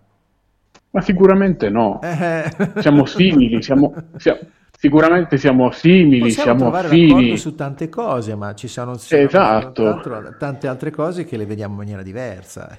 ma, e, e questo va bene così. Esattamente. Il problema nasce quando qualcuno vuole obbligare gli altri a copiare e imporre la propria mappa della realtà. È lì che vengono fuori litigi. E quindi sì, sì, ma sai, sono, la, nostra, la, nostra, vita è piena di frasi del genere, cioè tipo si è fatto sempre così, eh, oppure che so, eh, sì. detto, chi lascia la, la, la, via vecchia per la nuova sa cosa lascia ma non sa cosa trova. No? Sì, anche questo, eh. anche questo, sì. Cioè la Questa... capisci? Sono tutti tentativi di voler fermare e congelare le cose. Per il cambiamento sì, per cercare di far stare tranquilla la nostra parte mentale che vuole tutto fermo. Cioè, alla fine Scardovelli dice, dice quando descrive l'ego, dice l'ego è un imbroglione che mentre ci racconta, che, che ci racconta che se facciamo quello che lui ci dice, otterremo una felicità istantanea e perpetua. Questa è molto bella. Sì, sì. Soprattutto sì. Esatto, istantanea perpetua. Fra l'altro noi abbiamo, parla- abbiamo, abbiamo anche parlato di felicità e, e, e, già in quella trasmissione lì eh, definimmo la felicità come una marcia costante, ver- costante e sì. non l'ho fatto neanche apposta, vedi, è capitato nel discorso, costante verso un obiettivo. Sì, sì. Una volta arrivato verso l'obiettivo, il problema dell'ego è che l'ego è già spettato verso l'obiettivo, cioè non è nel viaggio, No, no, no, ma è nell'obiettivo, oppure è nel punto di partenza perché non vuol partire. È una cosa classica anche del mio modo di essere, perché quando devo, devo preparare il viaggio o un viaggio qualsiasi, non mi va di farlo. Mm-hmm. Poi magari lo faccio, viaggio, poi so che devo comunque eh, magari tornare e non mi va comunque. e, e, questa cosa qui me ne sono reso conto, devo dirti la verità, proprio di recente, ne, ne, negli ultimi sei mesi, mm-hmm. e, che questa cosa qua appunto è una, è una costante e vederla per me è stato importante perché non sono ancora arrivato nella fase sì. Uh, di presa di posizione mm-hmm. ma Diciamo che adesso ci ironizzo. Ecco, per me ironizzare, ironizzare su quella parte è lo scattino in più rispetto a ok, mi sono accorto di questo. Sì, sì. Perché ironizzare, come dice per Giorgio Caselli, uh, ridere è la parte migliore del cammino evolutivo, no? Sì. E, e, e quindi il cambiamento è quello. Ma se ci pensi... Cioè, è un andare verso. Se ci pensi bene, ok? Costante, tra l'altro. Sì, il cambiamento, ok? Il cambiamento cosa significa cambiare? Significa fare qualcosa di diverso, ok? Diverso ha la sua radice che condivide con divergere, ok? Mm. Ma divergere c'è anche un'altra parola che condivide questa origine di divergere, di fare cose diverse, è divertimento. Per cui noi siamo in una, una realtà dove, eh, questo è chiarissimo ai buddisti, che se rifiuti il cambiamento non ti evolvi. Ma e se rifiuti il cambiamento, esatto, non ti diverti. Ma d'altronde vuol dire, fare sempre le stesse cose è noioso per chiunque prima o poi. Eh, esatto. ecco, per, ecco, perché eh, è vero, perché eh, io dal punto di vista chimico la, la guardo in quel modo, la, la, la osservo in quel, in quel, modo, ossia eh, non produci ossitocina, non produci dopamina soprattutto. Sì, sì, sì. sì Perché sì. la dopamina è la, la, sostanza, io credo che sia la sostanza di punta, non me ne vogliano chi, chi, si occupa, io non mi occupo di questo, quindi parlo solo per studi personali, mm-hmm. ma credo che sia la sostanza di punta del, del cambiamento, cioè il portarsi a fare cose diverse tra l'altro stimola anche molto. Guarda, non uh, lo so perché non sono così ferrato. Eh, diciamo che c'è una grossa distinzione fra le cose vive e le cose inanimate, le cose morte. Qualunque essere vivente, se lo guardi bene, una, è una sorta di contraddizione in termini perché cambia continuamente, sostituisce continuamente pezzi del suo corpo, del suo essere vivo, per rimanere fedele a uno schema corporeo. Capisci? In, noi in ogni momento abbiamo milioni di, di, di eventi eh, fisico-chimici in cui sì. miliardi e miliardi di cellule continuamente non fanno altro che eh, avviare processi in cui scambiano cose per fare cosa? Per cercare di tenere coerente il nostro schema corporeo. Per cui se ci tagliamo un dito, sì. partono tutta una serie di processi per cui prima si ferma il sangue, sì. poi si, si, cominciano a suturare i, i, tessuti e poi si ricostruisce tutto e il taglio è finito. Certo, è un programma. Sì, per cui... Però, però questo è un programma Però questo è un programma potenziale, oh, scusami, potenziante. Diciamo da un certo punto di vista, cioè, sì, ci sono allora, dei programmi potenzianti e dei programmi che non lo sono. È un aggettivo. Diciamo che stando nella, nell'osservazione, quello che vedo è che un essere vivente continuamente si muove per cercare di mantenere coerente il suo schema corporeo. per cui è proprio eh, quello che io chiamo equilibrio dinamico. Cioè nel senso che un corpo è vivo finché c'è un perfetto equilibrio fra tutte le sue parti che contribuiscono a mantenere lo schema attivo. Quindi con quello schema attivo si fa qualcosa. Nel momento in cui cessa la vita, questo schema corporeo si spegne, non viene più mantenuto e il corpo piano piano si disfa. Si deteriora. Sì. Arrivano sì. altri che cominciano a prenderne i pezzi, a smembrarli, a farne altro e quindi rientrare in circolo. Per cui diciamo che le cose inanimate eh, più o meno eh, sono in balia, per così dire, di, di, di, di tanti eventi esterni. Gli esseri viventi cercano Beh, di eh. sopravvivere mantenendo lo schermo corporeo e qualcuno divertendosi. Sì.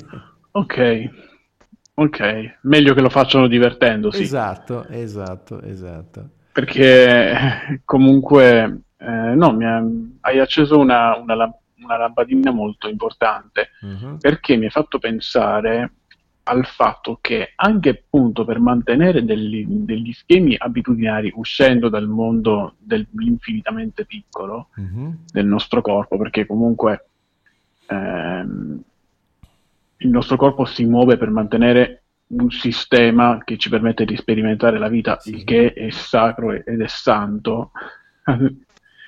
Però eh, tornando alle abitudini, anche mantenere le abitudini costa un tot di energia e costa del movimento in un certo senso, con, ehm, costa mh, mm, uno scambio anche neuronale. Sì, sono vie che sono già state battute, però il neurone la strada la fa lo stesso. Sì. Cioè, nonostante ci sia la sinapsi, no? Sì. Eh, ecco, parlando di sinapsi, ecco, quanto costa alla... So che è un po' scontata come domanda, eh? però è, è sempre bello approfondire. Quanto costa, secondo te, al cervello, o meglio alla mente, l'idea di creare nel cervello, o meglio l'idea della creazione nel cervello di una nuova sinapsi? Ah, beh, se la cosa è un qualcosa che non esiste da nulla. Guarda, così, tra il serio e il faccetto ti posso dire che se è scontata costa poco.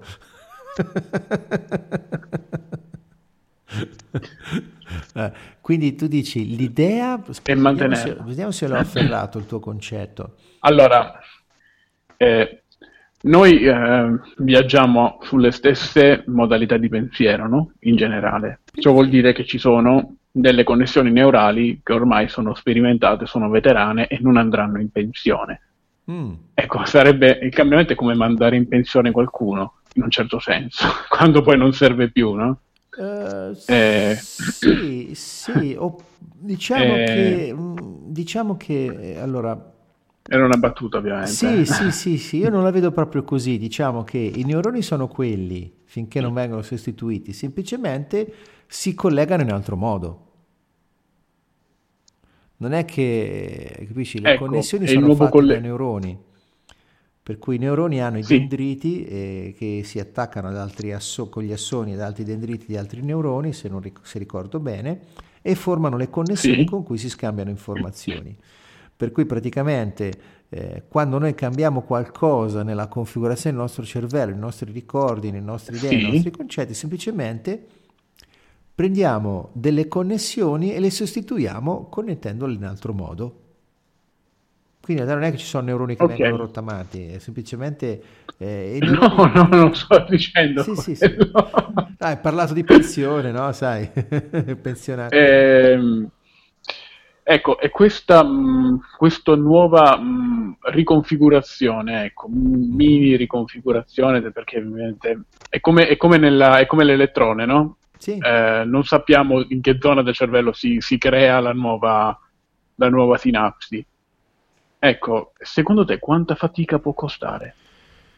Ma in realtà... L'inserimento di una, nuova, sì. l'inserimento di una nuova abitudine. Ecco, parliamo... Allora, beh, l'inserimento di una nuova abitudine in realtà coinvolge tante parti, per cui diciamo che la fatica, la resistenza non sta nei neuroni, ma sta nelle varie parti che vengono realizzate dai neuroni, cioè nel senso che anche lì poi bisogna vedere perché eh, ricito un, un, caso famoso di un professore che insegna ad Harvard, se non ricordo male, uh-huh. che ha un idrocefalo così grande che la sua corteccia cerebrale, cioè su, la sua testa è piena d'acqua, la sua corteccia cerebrale è spessa mezzo mm. Per cui lui per mm. la medicina dovrebbe essere morto. E invece eh, sì. non solo è vivo, vive, di, vive, ma insegna pure, per cui il suo cervello funziona anche molto bene, nonostante la sua configurazione assurda. Quindi c'è qualcuno che sostiene che eh, il nostro cervello in realtà è un decoder che riceve informazioni da un altro piano di realtà, tramite delle particelle quantiche che stanno dentro ogni neurone. Quindi è un'antenna. Microtubuli, sì. Cioè, nel senso che ogni microtubolo dentro un neurone è una particella quantica che è connessa a un altro piano di realtà e che quindi l'informazione si evidenzia quando c'è un collasso della funzione d'onda interno nostro globale in cui noi ci inseriamo. Per cui praticamente eh, sì. dicono che eh, la, la frequenza più bassa che possiamo avere di questo collasso della funzione d'onda che dà il nostro senso del tempo è circa di 40 volte al secondo. Chi, fa, chi si esercita facendo meditazioni o pratiche simili può arrivare anche a 100 volte al secondo. Cioè praticamente il nostro eh, scorrere del tempo, la sensazione di scorrere del tempo, secondo alcuni scienziati, è dovuta alla, alla sequenza di questi collassi della funzione d'onda, che eh, è un po' come il clock di un computer. Di PC, sì, è Dentro vero. un computer c'è un clock, c'è un orologio che con un ritmo che dà un, un timing e ad ogni istante su, ci sono delle operazioni che cambiano lo stato successivo quando arriva il tick, del nuovo, del, il tick successivo del clock si va in uno stato nuovo e quindi è come questi, questa sequenza di collassi di funzione d'onda porta nella nostra mente un'informazione ben definita che ci dà anche la sensazione di, del tempo che scorre, che passa.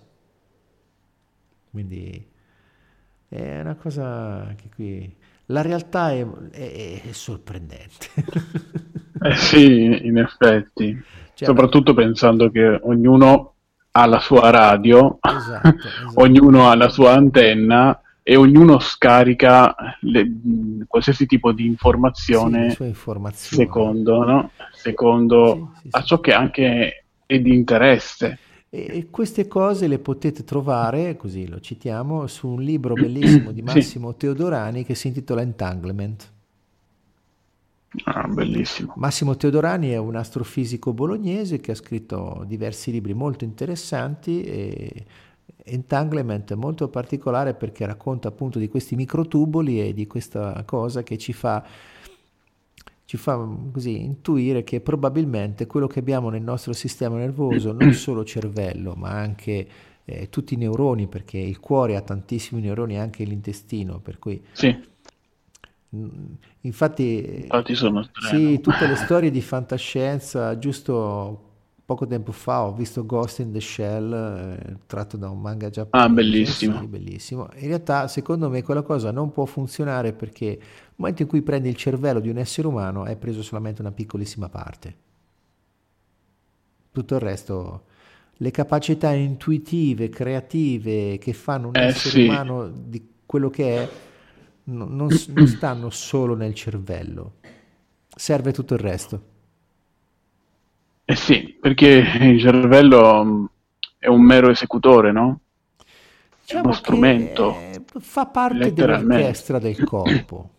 ecco. Cioè, se vuoi fare della musica sinfonica, non è che dici prendi un contrabbasso e fai lo stesso effetto di un'orchestra di 80 elementi. No, hai preso un contrabbasso. il contrabbasso fa il contrabbasso, eh, giustamente. No? Il contrabbasso fa la sua parte, bellissima, che per esempio il basso eh, dà il ritmo, e quindi... L... Ah, e fra l'altro occupa un range di frequenze, esatto, cioè quelle basse. Sì, sì, sì, esatto. No? Per cui, eh, tutto quello che è nel nostro corpo ha una funzione, non c'è niente di... Magari possiamo anche fare meno di alcuni pezzi, però se ci sono è meglio. tipo che so, la milza, no? C'è chi vive senza milza con pochissimi problemi, non se ne accorge quasi, però se ce l'abbiamo qualcosa servirà. Eh sì, Perché la, la cioè, natura non butta via niente, no? come infatti, si dice. Infatti, infatti. L'unica cosa è l'unica cosa appunto che uh, risponde alla costante del, del, cambiamento, perché fino ad adesso abbiamo parlato di questo sì, e, sì, sì. e abbiamo parlato, sono contento perché stiamo parlando di cambiamento in maniera alternativa rispetto, diciamo, no, alla, alle solite argomentazioni che, eh, come hai detto tu, sono... Sì, sì, sì, sì, uh, sì. anche perché a livello, umano, a livello, umano, il cambiamento viene sempre, eh, viene spesso detto come eh, un qualcosa che si fa mentalmente. In realtà, guarda, c'è eh. qui sul libro di Nardone, eh, dice che Daniel Kahneman altro psicologo insignito del premio Nobel per l'economia, per cui questo è uno che è tosto l'amico, psicologo premio Nobel in economia, mette in evidenza ancora più di Thaler come scelte e cambiamenti si realizzino più sotto la spinta delle emozioni che della ragione.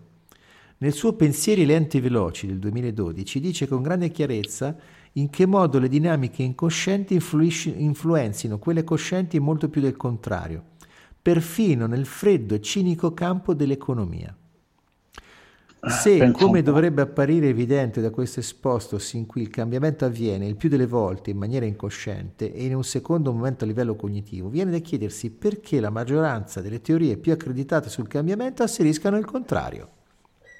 In queste teorie, infatti, al cambiamento inconsapevole viene tutt'al più attribuito il potere di superficiali modifiche non di un reale mutamento qualitativo, perché di nuovo si ritiene che questo sia possibile solo tramite un processo cosciente. Nonostante sia continuamente smentita dai fatti, come, chiar- come, sarà chiarito più avanti, l'idea preconcetta di platonica memoria che sia nel pensiero cosciente la consapevolezza cristallina a influenzare prioritamente il nostro agire continua ad imperare.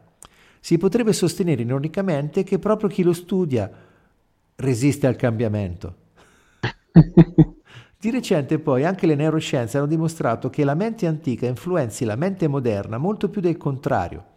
Tuttavia, nemmeno questo pare scalfire la fede nella ragione del pensiero nazionale come unica e autentica fonte di cambiamenti profondi.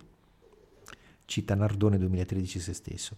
Anche la psicologia, nata proprio sugli studi sulla percezione e su come questa, con le sue distorsioni e ambiguità, sia in grado di influenzare il nostro sentire e agire, negli ultimi decenni si è sbilanciata in direzione degli aspetti cognitivi del funzionamento della mente. Questo spostamento di focus decisamente arbitrario ma predominante sull'attuale cultura psicologica induce in maniera indiretta e raramente esplicitata a considerare i processi cognitivi come massimi responsabili del cambiamento, vale a dire, è il conoscere che fa cambiare. Si rende pertanto necessario prendere le distanze da questa convinzione dogmatica, oltretutto empiricamente smentita, e studiare il cambiamento mediante una metodologia calzante al suo cambia- effettivo funzionamento. In pratica significa studiarlo attraverso la sua stessa applicazione e verificare così dagli esiti i meccanismi che lo muovono. Nelle parole di Kurt Lewin, se vuoi conoscere come funziona un sistema, cerca di cambiarne il funzionamento. 1951-2005. Su questa scia da oltre 30 anni abbiamo cominciato a sperimentare il metodo alternativo del cambiare per conoscere. Così, ossia mettere a punto strategie e stratagemmi per ottenere specifici cambiamenti che, se si dimostrano efficaci e sono replicabili per gli stessi problemi, permettono di capire come tali realtà persistono nel loro equilibrio e come possono essere modificate. Forte questa. Cioè, per conoscere eh sì. un sistema serve cambiarlo, tentare di cambiarlo. Esatto, perché se conoscere un sistema lo conosci all'interno del sistema stesso, ma così diventi anche parte del sistema. E questa esatto, è l'idea che mi esatto. ha dato questa sì, lettura. Sì, sì, e quindi entri nell'ipnosi del sistema stesso, è come se esatto. poi perdessi la bussola, la visione, esatto. la visione esatto. alta no, del, del, esatto. sistema. Non solo, c'è anche... Quindi tanto vale confutare. C'è anche un altro scienziato, adesso mi sfugge il nome, però ha fatto, lui ha fatto la teoria, ha fatto la, il teorema della completezza. Lui ha dimostrato con questo teorema della completezza che se sei all'interno di un sistema, il sistema non può dirti se è adatto a te. tu per capire se un sistema in cui stai dentro è adatto a te, non sì. ci riesci se stai dentro il sistema, devi uscirne. Allora, lo scienziato è Gödel, sì, esatto, dovrebbe essere, Gödel. credo, tedesco, sì. Sì, sì, sì, Gödel, grazie, che me la, ce l'avevo sì. sulla punta della lingua. E lui ha fatto il, te- la, il teorema della completezza, se ricordo bene. E quindi dice praticamente l'insegnamento che si trae da questa sua teorizzazione è che quando siamo all'interno di un sistema, il sistema non può dirci se è adatto a noi. Serve stare fuori del sistema per capire se è adatto a noi. sì, c'è sempre, ecco, come vedi, c'è sempre, c'è sempre una costante, vedi, c'è sempre l'osservare da un punto di vista altro esatto. e non osservare da dentro la scatola. Esatto, tra l'altro... punto di vista. Esatto, perché fra l'altro mh, se noi prendiamo un criceto e guardiamo la vita di un criceto dal punto di vista del criceto, eh, magari il criceto non ha consapevolezza di ciò che c'è fuori no? dalla gabbia e soprattutto non ha consapevolezza della, di ciò che lui vive all'interno della gabbia. Immagina adesso prendere un criceto fuori da una gabbia, gli diamo una consapevolezza umana, osservare per un giorno intero o per una settimana intera un altro criceto che sta in una gabbia e che non sa di essere nella gabbia. Guarda. Questo credo che sia la non spiegazione so. più pucciosa, fra l'altro. Sì, no, però, però non sei solo. Teorema.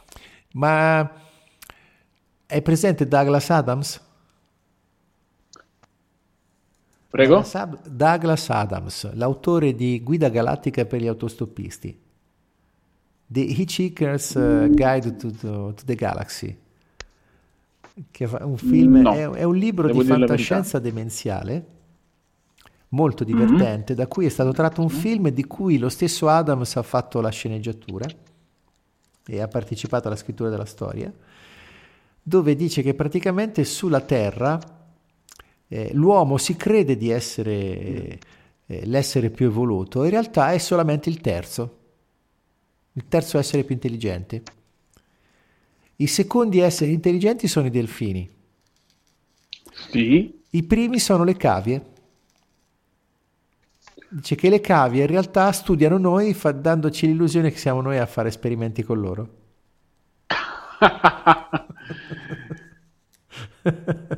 e difatti eh, non è, non è tanto, tanto, errato come punto di vista. Sì. Fra l'altro, eh, fra l'altro eh, qua pos- pot- possiamo scivolare addirittura nel rapporto che c'è fra carnefice e vittima. Esatto, sì. Dove il carnefice eh, ad un livello più profondo è la vittima della sua stessa vittima.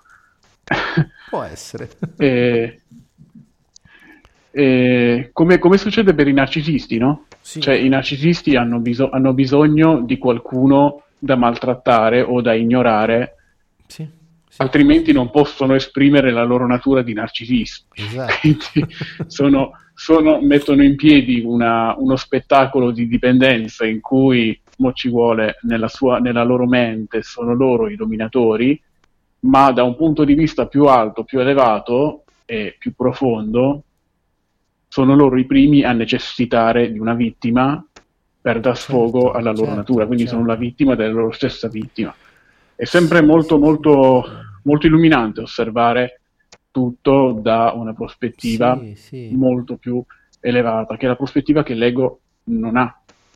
Sì, per mettere in scena un copione servono, servono, servono sempre due attori, se no diventa un monologo. E infatti chi fa il monologo cosa fa? Generalmente racconta. Sela, racconta.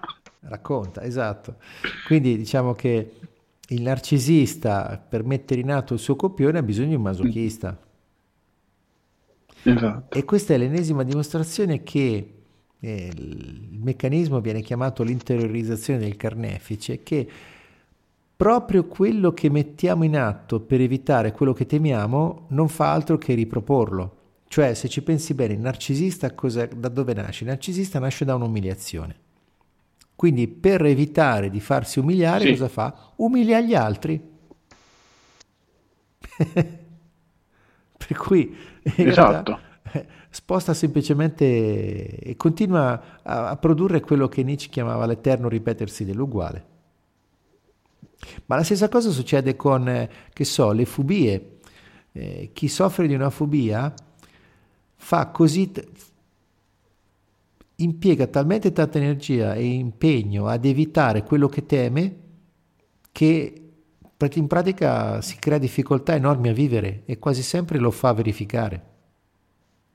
Tipo che so, la paura di parlare in pubblico, più uno sì. si convince di non saperlo fare, meno lo fa e meno diventa bravo a farlo e quindi si conferma che è così. Sì, esatto. È quello il punto. Cioè, alla fine il cambiamento... Beh, I pensieri diventano cose, no? Si sì, dice. Sì, sì, sì. Il rifiuto del cambiamento porta sempre a, a problemi più superiori a quelli che si volevano evitare supponendo, cioè, mi sono un attimo arrotolato nel senso che spesso rifiutiamo il cambiamento sì, no, perché diciamo. temiamo le conseguenze del cambiamento, ma rifiutare il cambiamento porta a conseguenze peggiori di quelle che volevamo evitare. Beh, anche perché il cambiamento continua, no? Continua sì. la, sua, la, sua, marcia comunque. Eh, il cambiamento è lì. Eh, a, prescindere, a, prescindere, che la nostra percezione eh, lo segua sì. oppure creda di non seguirlo. Eh sì. Eh, sì, è, è una legge e, credo che sia la legge che regola tutto ciò che è questa visione ipnotica all'interno della quale ci stiamo raccontando la nostra storia. Sì. Oramai, oramai ho trovato questa bellissima espressione che è la storia che mi sto raccontando, la storia che sto raccontando, sì, invece sì, di dire la mia vita, che è molto esatto. più romanzata però in questo modo nel mio sistema è stata codificata, è stata riconosciuta ed è stata accettata. Sì, esatto. Ehm, sì, e, e, poi c'è il principio appunto dello yin e dello yang, anche quello alla fine sì. è basato sulla, sul cambiamento. E di fatti eh, l'eterno incontrarsi degli opposti, degli opposti crea quello che poi è l'infinito, no? il simbolo dell'infinito alla fine sono due opposti che eh, si legano l'uno all'altro. Sì, sì. E, ed è importante in serie di cambiamento letteralmente affrontare il proprio demone, dove per affrontare il proprio demone non è tanto prendi la spada, vai nella nella radura e, e, e, e attaccalo o colpiscilo. e lì eh, non, non, facciamo altro che poi aumentare, come hai detto tu, la, la sua forza, ma semplicemente dire ok, tu sei il demone, ti ho visto. come l'ego, no? L'ego vuole essere visto. Sì. È quello, fa di tutto per essere visto. Una volta che tu riconosci un problema sì. o dai il nome ad un demone, il demone va via, perché lo sai, sai come si chiama, sai come si muove, sai quali sono i, i suoi pattern, il movimento e puoi creare poi da lì un sistema di cambiamento attraverso sì. quello che tu hai detto, attraverso l'emozione correttiva. Sì, sì, infatti. Alla fine è tutta una questione di prendi coscienza e agisci. Sì, ecco. sì infatti, infatti. No? Esatto accorgersi e poi passare all'atto di volontà. E l'atto di volontà, se ti porta a un'emozione correttiva, fa diventare il cambiamento stabile. Cioè nel senso che ti fa sostituire le vecchie abitudini con le nuove. Poi anche quelle un, sì. dopo un po' bisognerà sarà utile probabilmente cambiare anche quelle. certo, finché non dipendano dalle false soluzioni, perché quello... Sì, sì, sì, sì, sì. Ne parlavo con, uh, con, la mia coach qualche giorno fa e lei diceva uh, un, un, gran, un, gran, bene del, dell'importanza delle false soluzioni. Sì. Noi da piccoli abbiamo delle soluzioni che funzionano finché siamo, sono, siamo piccoli, poi ovviamente eh, arriva il momento in cui in un determinato ambiente, magari dove dobbiamo apportare dei cambiamenti, non vanno più. Esatto. E quindi diventano delle false soluzioni. Eh, sai, e... Le false soluzioni in quel momento eh, erano la migliore soluzione possibile che potevamo trovare. Esatto. Quindi va semplicemente accolta per quello che è. Un qualcosa che ci può dare delle informazioni necessarie ad evolverci a vivere meglio. Appunto, sono informazioni. Sì, sì, sì. sì. E, e, c'era, e, c'era, un qualcosa di stupendo, io non so adesso che ore, che ore sono, se abbiamo sono ancora le tempo. 51, abbiamo ancora qualche minuto. Perché praticamente, ecco, non sono davanti al computer. E, ehm, c'è una bellissima cosa che eh, volevo lasciare rispetto al rapporto con il problema. Mm-hmm. Ed è una frase bellissima che, che ho letto in un saggio proprio sulla, sulla definizione del problema.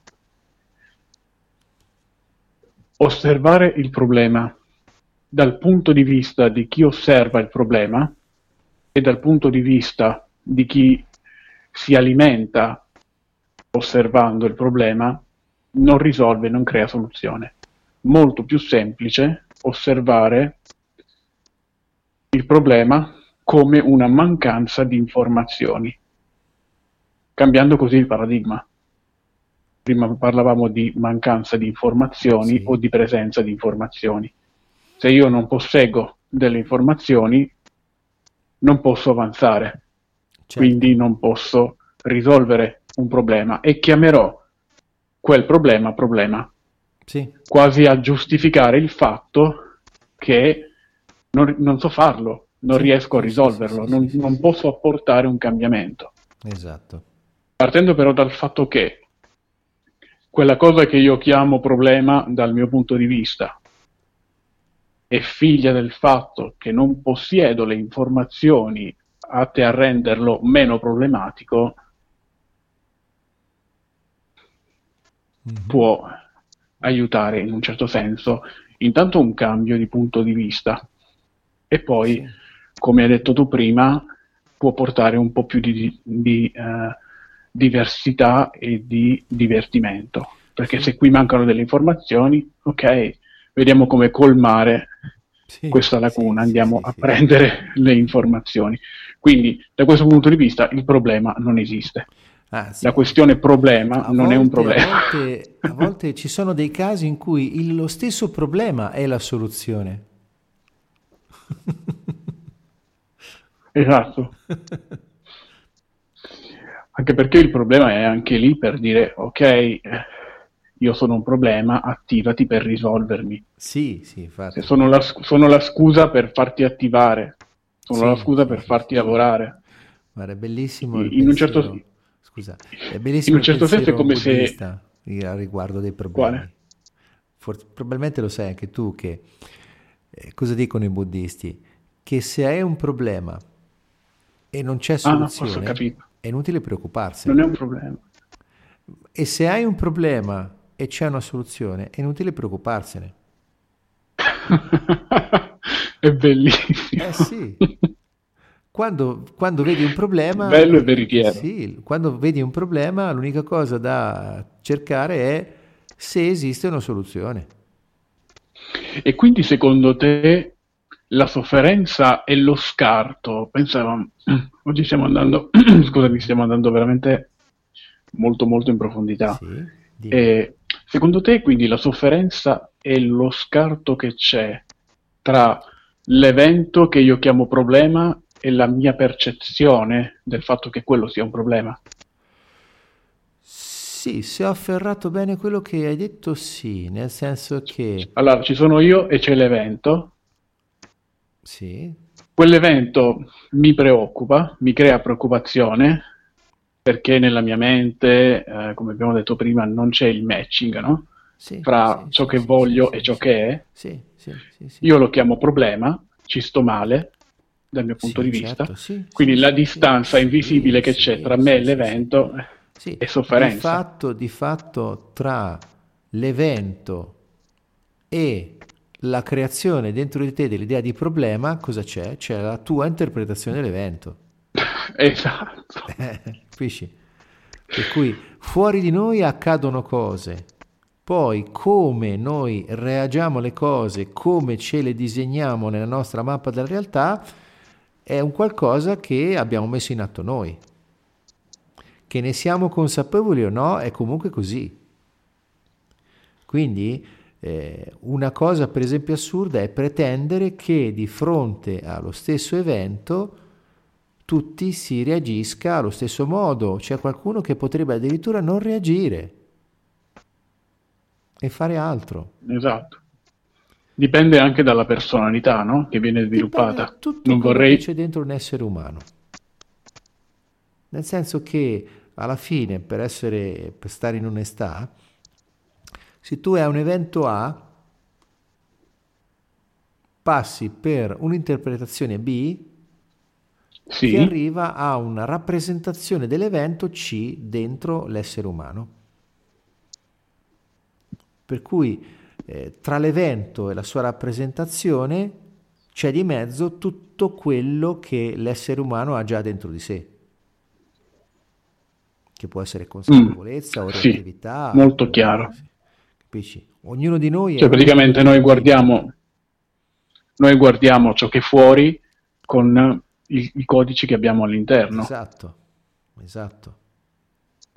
Noi che sono sempre tutte le memorie che abbiamo ereditato da Sì, chissà sì, chi, sì, chissà dove e chissà solo, quando. Ma non solo, anche a livello basso, per così dire basso solo in senso fisico, che è un ambiente più piccolo, eh, hanno scoperto nel 96 degli studiosi italiani a Piacenza, se non ricordo male, i neuroni specchio. Ah, sì. Come funziona il neurone specchio? Si sono accorti che gli stessi neuroni che servono per fare qualcosa si attivano quando riconoscono qualcun altro che fa la stessa cosa. Cioè hanno visto in una scimmia che stavano Sì. studiando il cervello, hanno, avevano mappato i neuroni che la scimmia adoperava per afferrare della frutta. Quando ha visto uno studioso afferrare della frutta, hanno osservato gli stessi neuroni attivi. Per cui la scimmia, per riconoscere fuori di sé un tizio che afferrava la frutta, ha usato gli stessi neuroni che usava lei per afferrare la frutta. E quindi sono arrivati anche a capire che quando qualcuno osserva qualcosa, la comprende solo in ragione di già quanto l'ha vissuta, nel senso che eh, guardare un Mm. ballerino che danza, i ballerini che fanno lo stesso tipo di danza hanno delle reazioni neuronali diverse da chi non la pratica.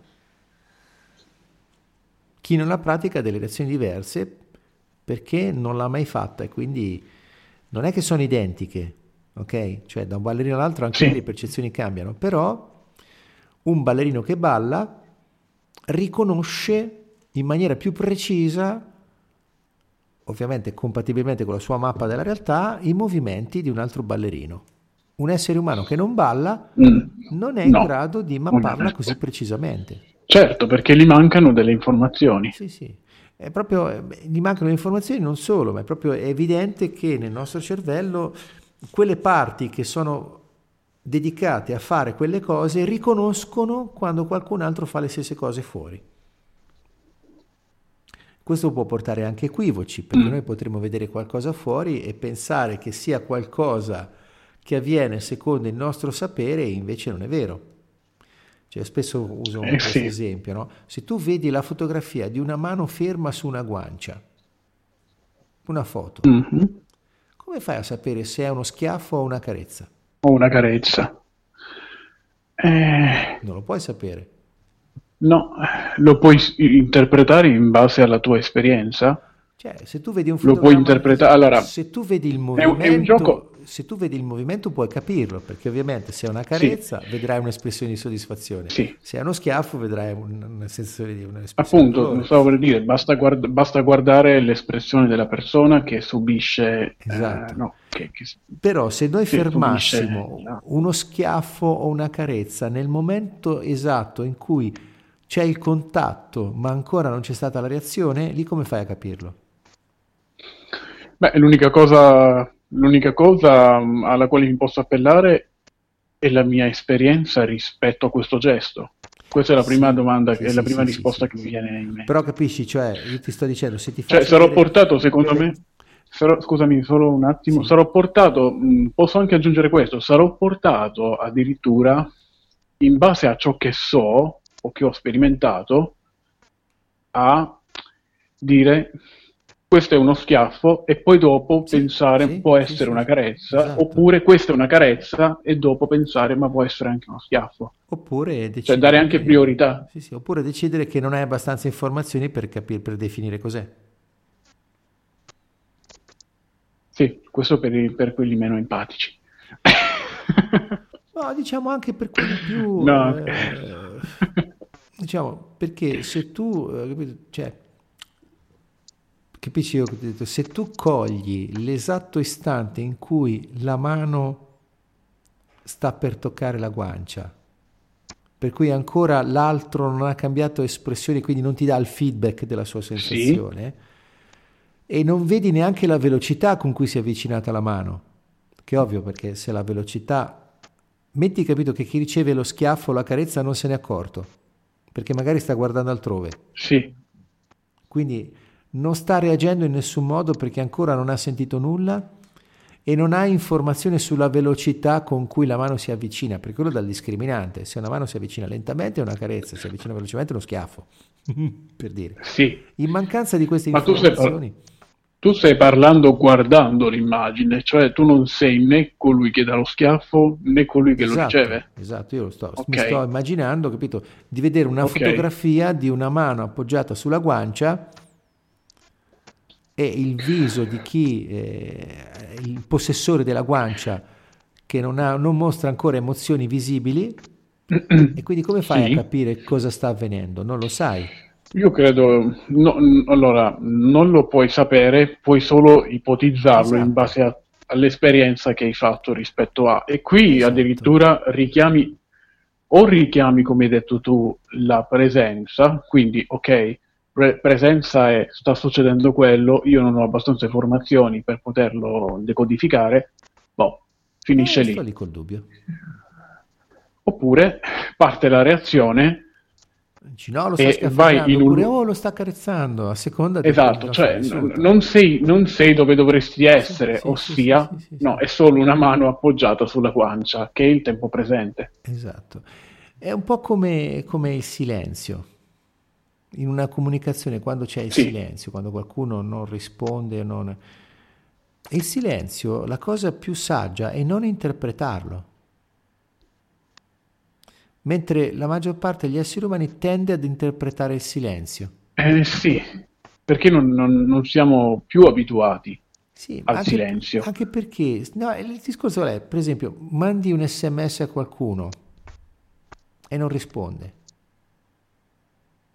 eh, quello è un classico, no? Come fai ad interpretare il silenzio? Magari ha perso il cellulare e non ha letto l'SMS, oppure non ha voglia di risponderti. Esatto. Come fai a sapere cosa sta accadendo? Non lo sai. E, e quindi cambieresti la domanda? Cambierei, io la cambierei in mi importa così tanto sapere il motivo del suo silenzio. Esatto, esatto. Questo, è, questo sì, è, un click sì, che ho fatto solo di certo, recente. Eh? Certo, certo. adesso posso... Certo, e, e, diciamo che l'interpretazione che ci viene spontanea ci parla di noi. ci parla di come che, mol- ci dipingiamo che molto spesso che molto, spe- che molto, spesso legata alla questione della sopravvivenza di cui abbiamo sì, parlato nella prima parte sì. eh, cade inevitabilmente sul o oh, è successo qualcosa oppure o oh, le ho esatto, fatto qualcosa sì, o è arrabbiato o arrabbiata con me, certo. insomma un qualcosa che tende sempre a mettere il sistema in allarme per nulla. Sì, infatti. Solamente che prima i dinosauri eh, erano utili per questo, ora i dinosauri non ci sono, dobbiamo stressarci con qualcosa di diverso, possibilmente poco reale eh, e che soprattutto faccia matching fra ciò sì, che sì, pensiamo sì. e ciò che è. Bene Paolo, a questo, punto, sì, a questo punto direi che possiamo congedarci. Mi sono divertito. Sì, eh? anch'io mi sono divertito. Quindi ringrazio tutti coloro che ci hanno seguito sia sul web che su, su Radio Iride che su Facebook. Un saluto a tutti quanti, eh, questa è Aleteia, io sono Lorenzo, con noi c'è Paolo Muccio via telefono. Un piacere come sempre. Grazie. e alla prossima. E intanto mandiamo la sigla. Buona serata. La, nostra, la, la mia solita sigla, Moments in Love degli Art of Noise. Buona serata a tutti. Buona serata.